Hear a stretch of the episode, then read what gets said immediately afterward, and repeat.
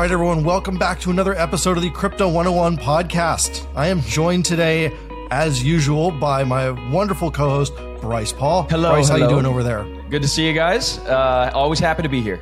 Fantastic. And Bryce, you've got something new in your background there. What what is that there?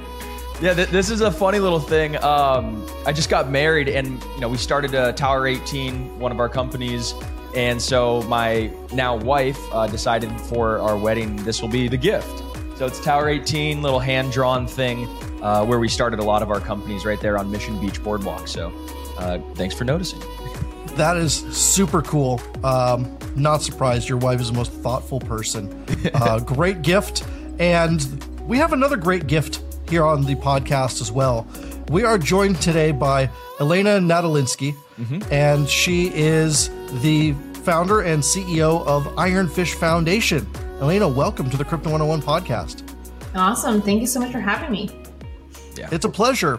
And Ironfish has been something that has actually been on our radar for quite a while, much longer than most, I would say. Um, and that may be because I personally am a, a big miner. I love proof of work and really big into privacy. And that is something that Ironfish is delivering in a very new product. But before we get into that, let's talk about you and learn about who you are.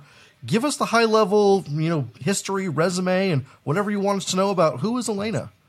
Sure. Um, yeah. So I graduated with a computer science degree. Um, I went to Microsoft as my first job out of college, and I actually joined a team within Microsoft that was like an incubator team.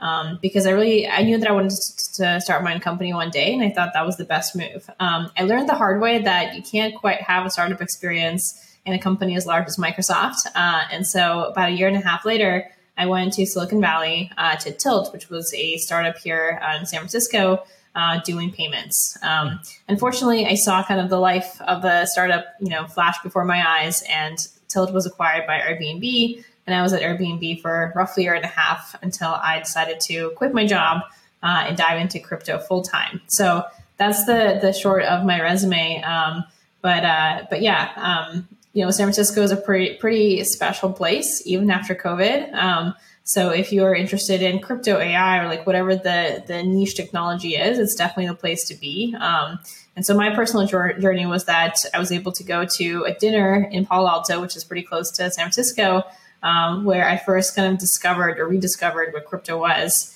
Uh, in 2017, after going to a dinner at Protocol Labs house, and Protocol Labs is the company behind projects like Filecoin or IPFS, um, and I got to meet Juan Benet a bunch of other uh, people in the Ethereum Filecoin ecosystem pretty early on. Um, and I just got really sucked into crypto. Um, so that was kind of the start of my crypto journey. That's awesome. And, you know, there, there's a lot of different avenues that you could have gone down, right? I mean, crypto's so broad, there's so many things to build. Um, why did you decide to build Ironfish Foundation? Was it something um, like, you know, technical that you decided, or was it more philosophical, or you know, how did you come to this idea? Yeah, it's a great question. Um, so uh, right now there's Ironfish Foundation, IF Labs, um, and so originally I was working on IF Labs. Um, but yeah, so the way I kind of realized what I wanted to do in the space is um, I started going to hackathons. That was actually my first real entry point into crypto. So for listener uh, for your uh, listeners out there who are interested in crypto, I highly, highly recommend going to hackathons. And there are so many great ones because that is how you really get to know uh, the technology, the teams, and whether or not you want to build this and be in it. Um, and so for me, I went to the very first ETH Global Hackathon in 2017, which was ETH Waterloo. Um, and so, you know, co- coincidentally, uh, ETH Waterloo is happening just next week. Oh, wow. uh, yeah, in in Toronto or in I guess University of Waterloo. Um, so that's pretty special. Um, so during that hackathon, I mean, the CryptoKitties uh, team, if you remember that team, Oh, that was their first debut. yeah, um, everyone who was early in in Ethereum, they were all there. So the MakerDAO team were the, were there, Livepeer. Um, uh, I mean, Vitalik and his dad were there. Like the MetaMask team were there. I mean, like everyone that like was crypto back in the day, um, they were all there. And I remember like you know working on my hackathon project, and Dan Finlay, who like wrote MetaMask, was helping me debug MetaMask at like 3:30 a.m. And I was like, wow, this is incredible. Like, this is such an open community. Um, and I don't know exactly what this is in terms of like, is it going to be uh, something that you know spans over time, but definitely want to be part of it. Um, and so the way I thought about it is, you know, I quit my job in like mid 2018. It took me like probably six months to figure out exactly what I wanted to do here.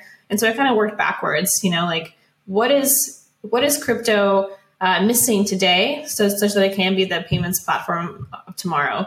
And at the time, almost everyone was working on like stability and scalability. So how do you make stable coins? How do you make uh, blockchains more scalable? Um, which, you know, ironically, we're still working on today as well to some extent. Um, and very few teams were working on privacy. And to me, that was such a huge and obvious gap. Like if we're going to be building this borderless, cross-chain, unbiased payment system. How can we do that when all transactions are so transparent? How are we going to convince businesses or individuals to take this seriously in terms of pay, like a, a, payments platform um, if everything they do is out in the open? Um, you know, for firstly, this is kind of a non like non-starter for businesses. And then for individuals, it's kind of a dark mirror episode if you if you imagine that all your transactions are kind of out in the open. Uh, so to me, it was like a very obvious thing that was missing from like the the tool stack.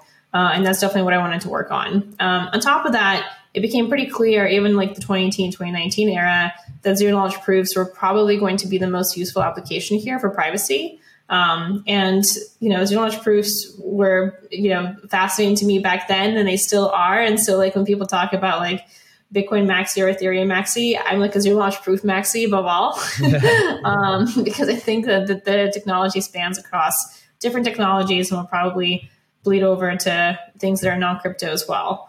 Um, so, so yeah, that's kind of how we started um, in like 2018, 2019 era of like realizing that privacy is the biggest thing that I personally wanted to work on. And it really aligned with my interests in terms of technology. And honestly, it also aligned with my philosophical beliefs as well that privacy is important. And if we're going to be building this, you know, non, you know, non-biased um, uh, global uh, payments platform, that it was definitely a necessity.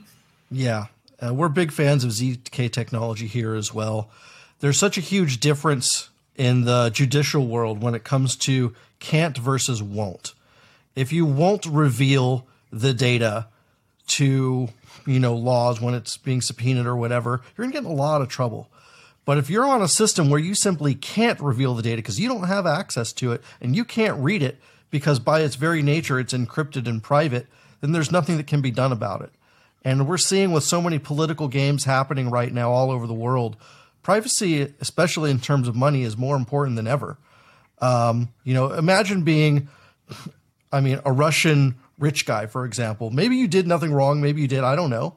But who am I to decide? But you're just living your life over there, and all of a sudden, all your assets get seized because one guy, President Putin, decides to go start a war with NATO you know that's not fair to you who has nothing to do with that. Maybe you're just running a, a big chain of hamburger stands or taco stands but you did really well for yourself and uh, now all your wealth is seized your boats are seized you can't fly anywhere. Well this also uh, happened in canada really right? The, the canadian truckers were protesting. That's right. And, yeah so Probably it's not just example. These, you know in the war. It's Probably like it better happens example. in latin american countries and everything. You know it's mm-hmm. all over the place. Yeah, yeah. well so, i think that oh sorry I was going to say we're really happy that you're building a solution to this. Uh, we wanted to know also, you know, there's so much of a push towards proof of stake now, or delegated proof of stake, or some kind of um, very energy light consensus mechanism. But you guys are doing proof of work. Why did you decide to do that, and what type of proof of work mechanisms are you using to secure your chain? Yeah, it's a great question. Uh, before I get there, let me just make an, an, uh, another point to what you said earlier. I think yeah, financial privacy is data privacy, which is kind of this fine line that people actually disagree on quite a lot. Uh, like for data privacy, there's a lot of advocates. Like people don't like Facebook, or people don't like like big tech, and they're you know and like uh, data collection and whatnot. So that's a really easy argument to sell for policymakers or, or uh, regulators and so on. But financial privacy has just been like a really um, sensitive topic of like, well, should should that be in under the same vein of data privacy? And to me, the answer is clearly yes. Like your financial choices reveal so much about you, right? Like if you donate to a political campaign, for instance, or you're part of a DAO on chain, or you're uh, buying a certain thing, or or you know even uh, interacting with certain people, that reveals so much information about you. Um, so to me, it's like, you know, financial privacy is definitely something that uh, we shouldn't shy away from just because it's a hard problem. Um, the underlying hard problem, obviously, is, you know, how do you catch bad actors? um, while also preserving the privacy of regular users. Um, and it definitely is a hard problem. But again, I, I think it's definitely something that we should aim to solve and not just shy away from because uh, because it could potentially be used for for bad. Um, you know, this is the same goes for like telecom companies, right? Like I think largely they are good. They allow people to do things that they weren't able to do before. But someone could use a cell phone to call in a bomb order, right? So we shouldn't shy away from technology just because it could potentially be used for bad. I mean, same thing for the internet. I think like the internet is a net good, right? It opened up so many doors, and I think it made our lives so much easier. But for sure, there's terrible things happening on the internet, on the internet as well, and we need to figure out a way to um, to kind of main, you know, work with that technology instead of just outright banning that technology. Yeah. Um, so that's my spiel about data privacy equals financial privacy. Um, then your other question was about like why proof of work, which is extremely controversial, right? Like all new layer one chains are all proof of stake, and there we are like charging the way of proof of work. And so for sure, a lot of people had that question of like, you know, why are you doing that? And so we thought about it quite a lot. Um, and there's like different reasons for why we chose proof of work. One is decentralization. So you know, I think decentralization is very important. I think in 2021 we had this like question of like, well, is that important? Like maybe scalability is more important than decentralization, right? Um, and I think you know the ability for anyone to join a network very easily to me is very important. Um, so you don't need to buy into Ironfish right now. Like Ironfish is not, you know, it's a privacy coin. Firstly, it's not going to be available in many jurisdictions. Um, and we're, you know, a, a very, very kind of uh, new chain, right? So um, if you if we were proof of stake, it would be really hard for people to get into the system if they had no access to buy it. Um, so if you wanted to get into the network right now, you could just you know you could mine it. You, you could join the Ironfish network very easily. Um, if you just wanted to run a full node without the mine capability, you could do so with literally two command lines. Um, you know npm install dash d ironfish and then ironfish start, and you have a full node running. We're going to be re- releasing a full blown desktop app quite soon that'll make that entire experience even easier. You can just launch an app. You can uh, sync from a snapshot to make that even easier. Uh, so for us, that's really important. When you need mealtime inspiration, it's worth shopping Kroger, where you'll find over 30,000 mouthwatering choices that excite your inner foodie. And no matter what tasty choice you make, you'll enjoy our everyday low prices, plus extra ways to save, like digital coupons worth over $600 each week. You can also save up to $1 off per gallon at the pump with fuel points. More savings and more inspiring flavors make shopping Kroger worth it every time. Kroger, fresh for everyone. Fuel restrictions apply. Save big on your Memorial Day barbecue, all in the Kroger app. Get half gallons of delicious Kroger milk for 129 each, then get flavorful Tyson natural boneless chicken breasts for 249 a pound, all with your card and a digital coupon. Shop these deals at your local Kroger today or tap the screen now to download the Kroger app to save big today. Kroger, fresh for everyone. Prices and product availability subject to change. Restrictions apply. See site for details. On the mining side, again, like distribution uh, of Ironfish is to me very important. Um, just to get in the hands of people who, again, may not necessarily even want to buy it or don't have the ability to buy it. Um, so you can join the Ironfish network right now with just a GPU. In fact, a lot of our uh, mining activity is happening from like home GPU miners of like regular people who do this on the side, which to me is really special because again, it actually increases de- uh, decentralization in my mind. So I think like that's one reason of like I think proof of work systems are still more decentralized, um, at least by some criteria. There's actually a lot of criteria by which you can kind of grade a project, but I think in general, um, I would stand by that. Um, the other kind of argument is like, what does proof of stake actually give you? Um, because um, especially like in the 2019, 2020 era, people thought that proof of stake automatically equals higher transaction speeds or higher like you know uh, uh, block speeds. Um, and that's not necessarily true either. Like we kind of saw a pretty clear example like ethereum post merge had the same average block time than ethereum pre-merge. Um, like there are so many proof of stake systems that have much slower average block times. Um, and so there's like this misconception that like oh it'll give you a much better user experience because it has like uh, faster block times. And that's not necessarily true either. Um, and then the third kind of uh, point was that like proof of stake right now means so many different things. Um, there's every single proof of stake application is actually a way different design. Like Cosmos versus Tezos versus, versus Ethereum have a totally different proof of stake algorithm. And so when we talk about proof of stake, I think like people kind of bundle that entire you know family of algorithms into one um, but it's not actually one right and so i would say like cosmos for instance has like roughly 100 validators versus ethereum has like thousands of validators and there's different trade-offs. Um, but those are all very very new designs. Uh, and i think like for proof of work like we know exactly how it works. It's been battle tested for like 10 plus years. Uh, we know exactly how to operate in this world. Um, and so for proof of stake, it feels like a Pandora's box of like unanswered questions. And for us, we just really wanted to focus on privacy. Like we wanted to provide a privacy platform that really works, um, that has like good distribution, good de- good decentralization, and then like work from that. So like we're kind of thinking about Ironfish as like very incremental steps. Um, so to us, like I think like proof of work is still by far the best choice for a new layer one project. Um, and you know, like if you look at some of the other layer one projects that have launched, uh, they have maybe a few hundred validators versus for proof of work projects it's really really easy to get much much greater uh, distribution of, of, full nodes uh, and miners mm.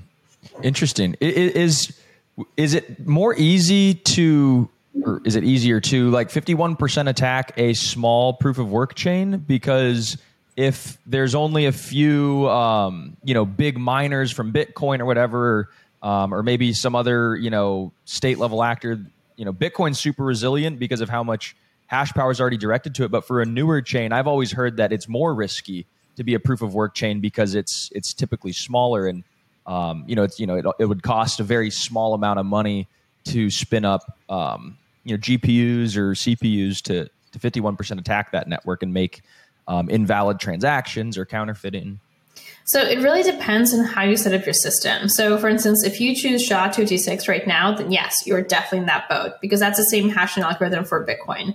So you have, you know, a lot of people that have, you know, ASICs, so like specialized hardware for that particular algorithm that could redirect their hash power to your network and all of a sudden you could spike really easily. Um, so if you choose a hashing algorithm that is specific to your project, that doesn't have ASICs on, you know, kind of um, available in the field, then that becomes less of an issue. So we chose Blake three. Um, and you know, for Blake three, there are there are no ASICs currently. When we started our incentivized testnet, there wasn't even a GPU implementation. Um, and so, you know, from from that perspective, it's like okay, you're not attracted to ASICs because the ASICs don't don't exist for the algorithm. You might be attracting GPUs, um, and then it's kind of like game theory, right? Like, you know, if you have a healthy network, um, you have a healthy like a, a hash power, and you attracted multiple pools, and even if you have one pool that is like, you know, a dominant hash power, it's kind of a game theory of like, there's still, you know, mind, like, they're still investing in your network, like financially. Like, it's not zero money to have like a pool uh, operating to, to, to such a degree. And so for them, it doesn't make sense to kind of like 51% attack your own chain because, you know, they'll devalue the thing that they're mining on. Um, so I think like that's not really a concern for a lot of cases. Uh, now, of course, we have seen 51% attacks, and most of them are like attacks on exchanges, uh, or at least that's how I th- uh, that, that's how I think about them because they want to you know double spend an exchange, not necessarily the chain. Um, but yeah, I mean, like you know, uh, there's definitely ways that you can do it in a way that you know your mining pools, you kind of know the players, um, yeah. and uh, once you have like a pretty good hash power, then um, you're kind of in good hands. Yeah. Would you um, make comparisons between um, like Ironfish? Is it more like a Litecoin where it's you know supposed to be just this currency, you know, medium of exchange, store value, or is it more like Ethereum where it's like this network that's basically general purpose for lots of different applications to build on? Yeah, it's a great question. Thank you for asking that. So sure. it's kind of in the middle, and the reason why we call it a privacy platform is because uh, we don't have smart contracts. However, we do have the ability for people to make custom assets. Once you make a custom asset, that asset is completely private as well. The reason why we built this feature is so that bridge operators could connect Ironfish to any other chain um, and help uh, assets from transparent chains bridge over to Ironfish so that those chains can live in a fully private environment. So the way we think about it is a chain agnostic, general like general purpose privacy platform um, for basically any chain that we can bridge to. Um, so our focus for end of year is to get to Bitcoin, Ethereum. Um, so you know, how do we get private Bitcoin for the very first time ever on Ironfish, or how do we get private stablecoins on Ironfish for, for the very, very first time ever? So like that is our focus of like proving out this thesis that you know, Ironfish can be this like missing Lego piece of crypto uh, that provides a privacy platform for existing assets. Nice privacy middleware almost. Yeah, I almost Yeah. think of it like Ethereum is like the financial freeway, and then Ironfish would be the financial subway. or the toll Is that a way. good way to think it? like it's just a little bit darker down there where you can't see everything. That's you pretty don't good. see everyone's license plate.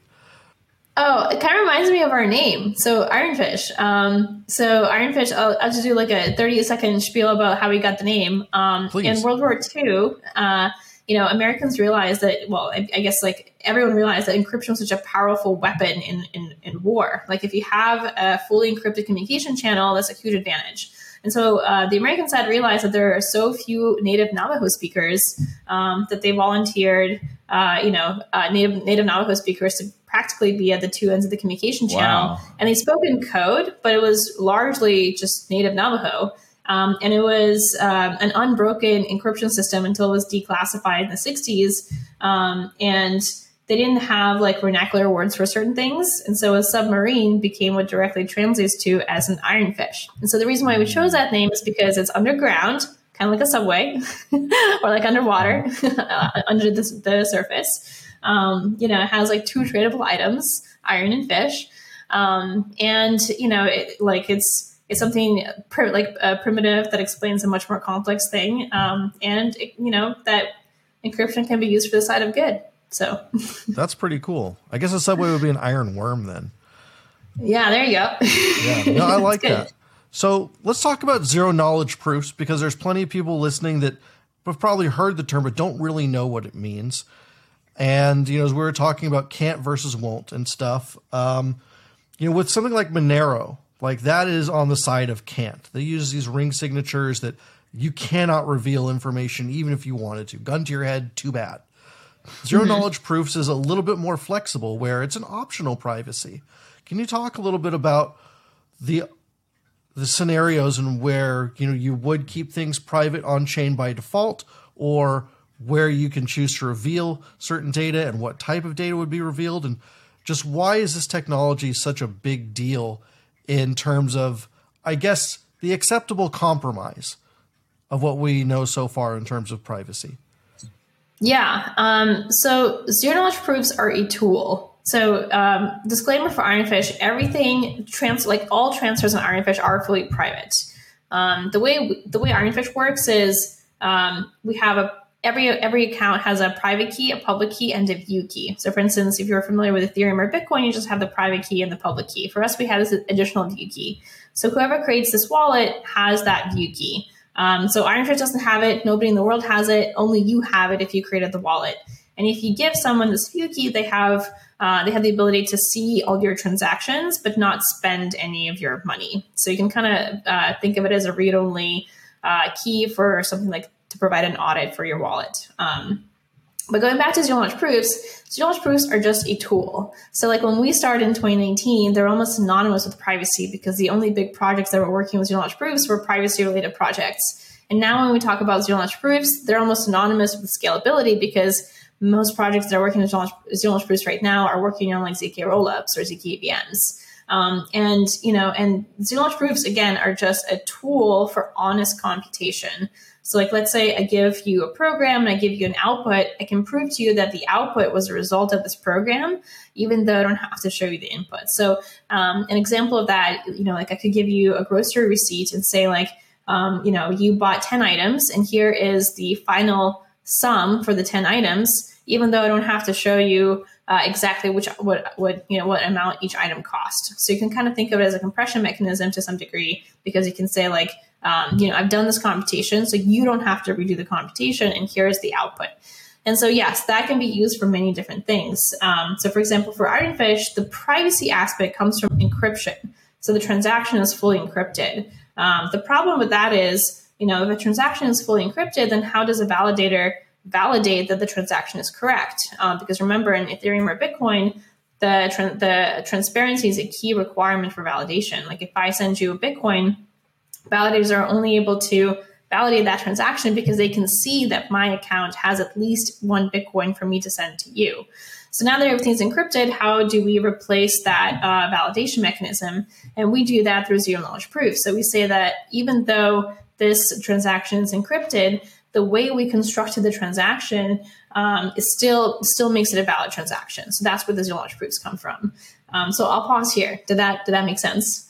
Yeah, I think I think it does. I mean, I, I, love all the analogy that you gave about the grocery receipts and it, it being this compression mechanism that kind of doesn't reveal uh, sensitive information. One of the other ones I heard, and, and maybe you have have, have another one uh, just to give more concrete examples of zero knowledge proofs and their applications. But one that I liked was like, imagine you go to a, a bar and there's a bouncer there and he's checking your ID.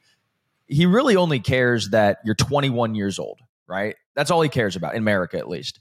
Um, and so, but by the very nature of giving him your ID card, he sees your name, your address, your weight, your height, like all this personal stuff that you don't need to reveal. It's just there. Um, and so by you know having you know digital zero knowledge proof IDs, you could prove essentially that you're 21 or you meet this spec, or maybe you know you need to be born in the month of April or whatever to to get this prize. You could then select okay, just reveal that piece of information about me um, to the person that needs it, which is like those view keys, which I think is really cool. Um, are there any other cool examples that that you've kind of uh, come across, or people might even be building um, on, on the Ironfish network? Um, so for Ironfish, you know, we did just launch two ish months ago. Um, so we are seeing a lot of people create custom assets. And the use cases that we kind of want people to, to, to, or use cases we want to see are things like private DAOs, which you can do on Ironfish today. Um, so a lot of times, for instance, people want, might want to um, be part of a DAO, but not have the world know about it. Because again, in my opinion, financial privacy equals data privacy. So that actually does reveal a lot about you. Um, and then, you know, things that we want to build in the future are things like private NFTs. Uh, a lot of times people buy NFTs for um, financial purposes only, like for investment purposes. Um, and they don't necessarily want to have that be sitting in a transparent wallet that they use every day. Um, and so that's another thing that we want to we want to target. That's true. this is on top of things like yeah, exactly. Uh, and that's on, on, top of things like you know private stablecoins and private Bitcoin.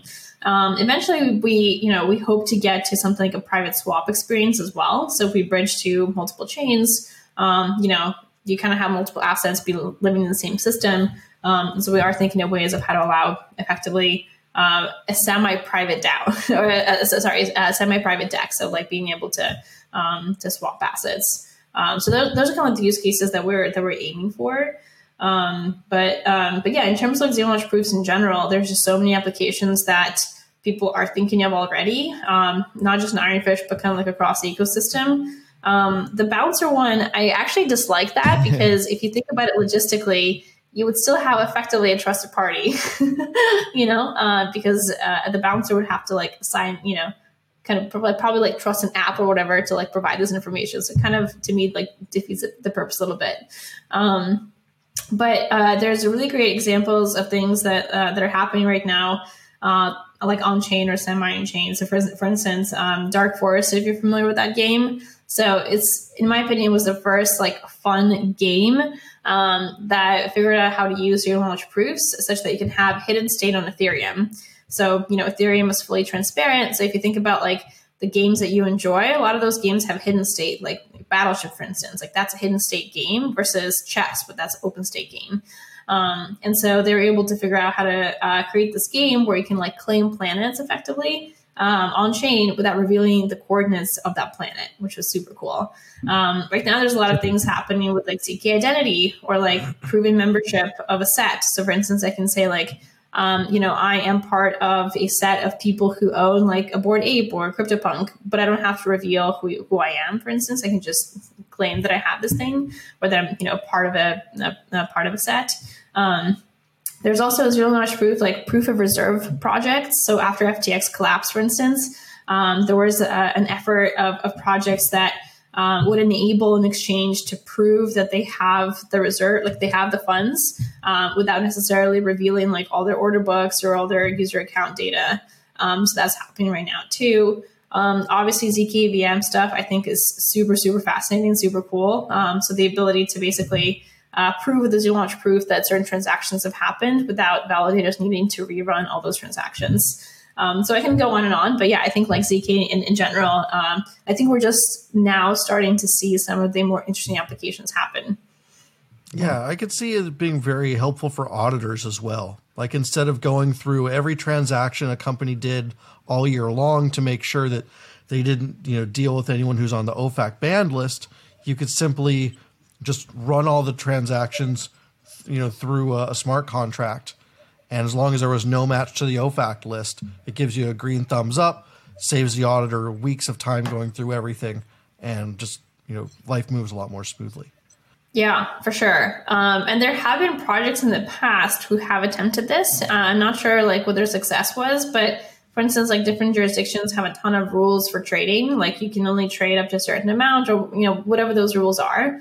And you could potentially have like an on-chain, you know, exchange experience that also qualifies for all those requirements with zero knowledge proofs, because again, they're just used for honest computation. So you can say like all these things happened and we followed all these rules and now you don't have to look at every single transaction. We can just give you a proof that says, you know, all of our users behaved. Yeah, I believe Enzyme does that, the former Melon protocol. Oh, cool. Nice. Yep. They're amazing. Um, so what do we want to see like next for Ironfish? Like what are your like next steps to grow on the roadmap? Is it user acquisition? Is it more asset acquisition? Is it building bridges? What should we expect the rest of this year? Yeah. Um, so yeah, we view uh, we view mainnet as almost like step zero. Like we wanted to have this fully private, decentralized privacy platform, um, and that was basically what we launched on 420, April 20th. Um, and so yes, now our goal is basically proving out this, this thesis that Ironfish is going to be the privacy platform for crypto. Um, and yes, the way to do that that we are focusing at least is how do we get more assets on Ironfish? How do we get people to actually use Ironfish as a privacy platform? Um, so our goals for this year is to bridge to Bitcoin, Ethereum, um, and you know figure out use cases for people to actually bridge over those assets, um, whether it be like custody solutions. So, for instance, uh, for Bitcoin, you know, can you just store Bitcoin privately? Um, and then for Ethereum assets, obviously providing that privacy platform.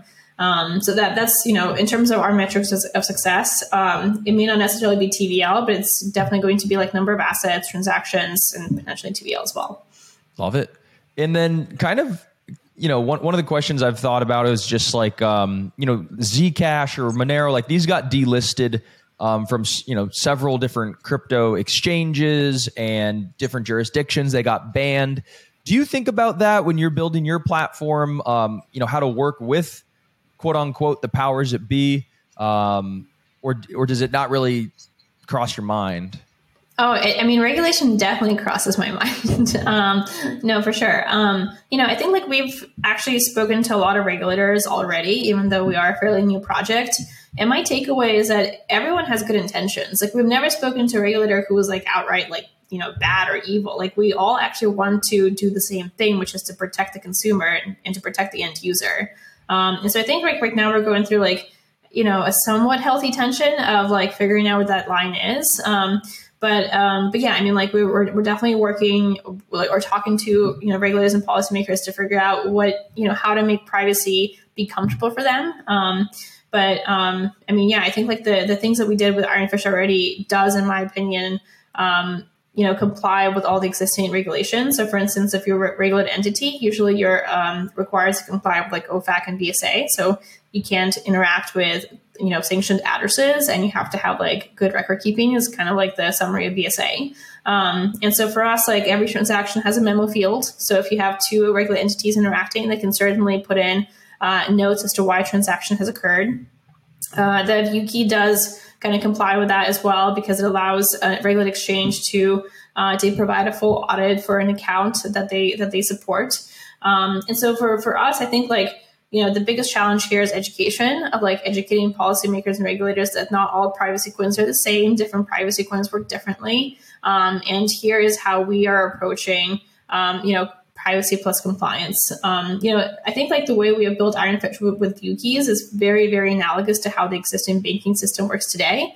Right. So, like, if you are a suspicious individual, um, you know, your bank would get a warrant or a subpoena to reveal your bank statement, and they would do so. But the the view that they would they would provide is just your view of your transactions, um, and that is exactly how the view key for Ironfish works as well. Um, so our our whole stance is like let's not reinvent the wheel. Let's just apply the same kind of techniques that we have already for like money laundering, catching bad criminals in the non crypto financial world, and just apply that to crypto. Um, but I mean, like what I, what I think is super, um, you know, uh, hopeful, I guess is the right word, or like an example of, of things going right. Um, you know, I think Zcash and Zooko in particular have like really paved the way for like privacy and regulation. Um, and you know, Gemini was able to list fully shielded Zcash like withdrawals and deposits, which I think was you know huge, huge step because as you know, like NYDFS is one of the most stringent financial systems, yeah. um, and they were able to do that through education, through you know, educating policymakers of how Zcash actually works, how regulated entities, entities can still stay compliant. And so I think like with the with effort um, and building relationships with these regulators instead of you know being anti-government, I think like goes a long way. Um, and yeah, I think the bottom line is like we actually all want the same thing of protecting the consumer. So you know, kind of aligning those interests and like making sure they understand that we are working towards the same goal uh, does go a long way. That's great. Uh, I'm really happy to hear that you know, um, it's been an amazing last half hour getting to pick your brain. And before we let you go, we just have a couple more questions for you. You know, who really inspires you in this space to do what you do? Can you give a shout out to some people?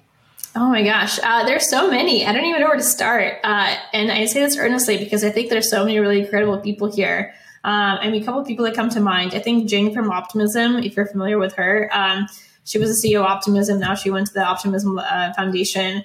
Um, I think she's incredible. Um, I think like Bowe and like uh, the cryptography team from Zcash is just amazing. Um, Aztec, I mean, I know they're another privacy protocol, but I'm really, really impressed with the cryptography work that's happening um, out of the out of that team. Um, obviously, like you know, Protocol Labs and IPFS, so Fontaine, like that actually kind of is what got me into crypto. So shout you know, the roots. Uh, huge shout out to them. Yeah, I mean, I think they're an incredible kind of ecosystem and community. Um, and like what they've done for crypto, I think is is huge. Um, Barry Whitehat, if you're familiar with him, um, yeah. I think he honestly single handedly. I mean, I think he was the very first person to even come up with the idea of rollups. So I think of him as like this crypto ninja. Like very few people have like heard of him or like have heard of his contribution, but I think he like single handedly started an entire industry within crypto where they're like starting this concept of, of rollups. Wow. Uh, Jordi, who's now a Polygon uh, Hermez, um, you know, he was on the iden3 project and he did things like Circom, for instance. Um, he's just, I mean, again, he's like a ninja, right? Because he like single handedly made the most widely used tool for zero knowledge proofs and now is working on a ZKVM solution. Um, same thing with Bobbin Threadbare. I can go on. Am I supposed to have only done one? We're standing person? on the shoulders of giants, is what I hear. yeah, yeah. I love there's, it. No, that's so amazing. There's a, there's a lot of love yeah. to go around and a lot of recognition, and and I think that's that's really good to hear that you know some of the smartest people in the space are are building on really technologies that are complementary um, to what you're building. And uh, yeah, we're, we're, again we're standing on the shoulders of giants. I think that that sums that all up. But what would you what would you say, just kind of as the last question? A lot of our listeners are, are brand new to crypto. They they just kind of got in the industry, or you know maybe they're you know having their one year anniversary of, of holding crypto or whatever. What would you tell them as somebody who's experienced, uh, kind of you know giving some knowledge or some wisdom to somebody who is a little newer in the industry? Um, gosh, well, it depends on what they want to do. So it's kind of a hard question, right? Like you know, I'm not here to give investment advice, so I can't really do that. Um, so, I mean, are they interested in figuring out how money plus programmability works? And, you know, obviously, Ethereum, in my opinion, is still the best platform for that. To figure out ways how to get, you know, how to get more involved in that. Um, and I think now it's firstly way easier than ever. There's so many tools out there. Um, and if like the cost is uh, throwing people off in terms of transaction fees, we have like Arbitrum and Optimism, like other layers for people to kind of experiment in that are like less, um, you know, or more cost effective. Um, you know, if you're from, if you want to get into zero knowledge proofs, again, Circom, I just mentioned the project, but it's probably the easiest uh, project for people to to look into uh, to start understanding how zero proofs work. Um, obviously, it's for a more technical audience, but uh, highly recommend it. Um, that one's called Gosh, Circom. Yeah. Circom, S uh, C I R C O M, Circom. Um, yeah. Incredible. Gosh, yeah. it depends on what people want to do. Yeah. yeah, everybody needs to find their own way. Um, no, this was incredible. Um, where where can people follow you, follow your story, follow Ironfish um, online? Where's your guys' main modes of uh, communication? Yeah, so our Twitter is Ironfish Crypto. Um, so we use Twitter for like bigger announcements, um, you know, retweeting podcasts, etc. And then if you want to ask anything about Ironfish, if you want to talk to developers directly, if there's anything you are curious about, please go to our Discord. And the um, the way to get there is discord.ironfish.network, and that'll redirect you to our Discord um, yeah, so I think those those two channels are probably our best Wonderful. ones. And then my personal crypto, uh, sorry, my, my personal uh, Twitter is Lean the Bean. Uh, so if you want to follow me, then. Well, Lana, thank right. you so much for for joining us. I'll be giving you a follow on crypto Twitter as well. Uh, staying apprised of your journey. Um, yeah, this was incredible. Thank you so much for joining us, and we hope you have a great rest of your week. Awesome. Thank you so much. Really appreciate it. Bye. Sounds good. All right, everybody who's at home listening, hope you guys enjoyed. Um, come back next week or, or, later this week. We're you know we always got great guests coming on um, twice a week. So take care.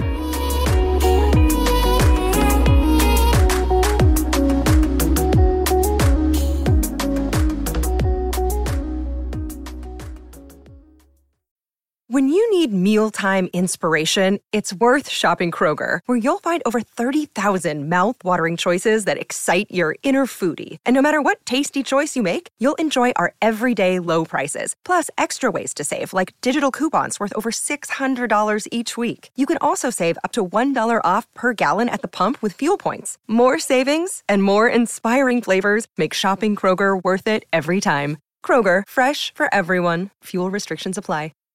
Save big on your Memorial Day barbecue, all in the Kroger app. Get half gallons of delicious Kroger milk for 129 each, then get flavorful Tyson natural boneless chicken breasts for 249 a pound, all with your card and a digital coupon. Shop these deals at your local Kroger today or tap the screen now to download the Kroger app to save big today. Kroger, fresh for everyone. Prices and product availability subject to change. Restrictions apply. See site for details.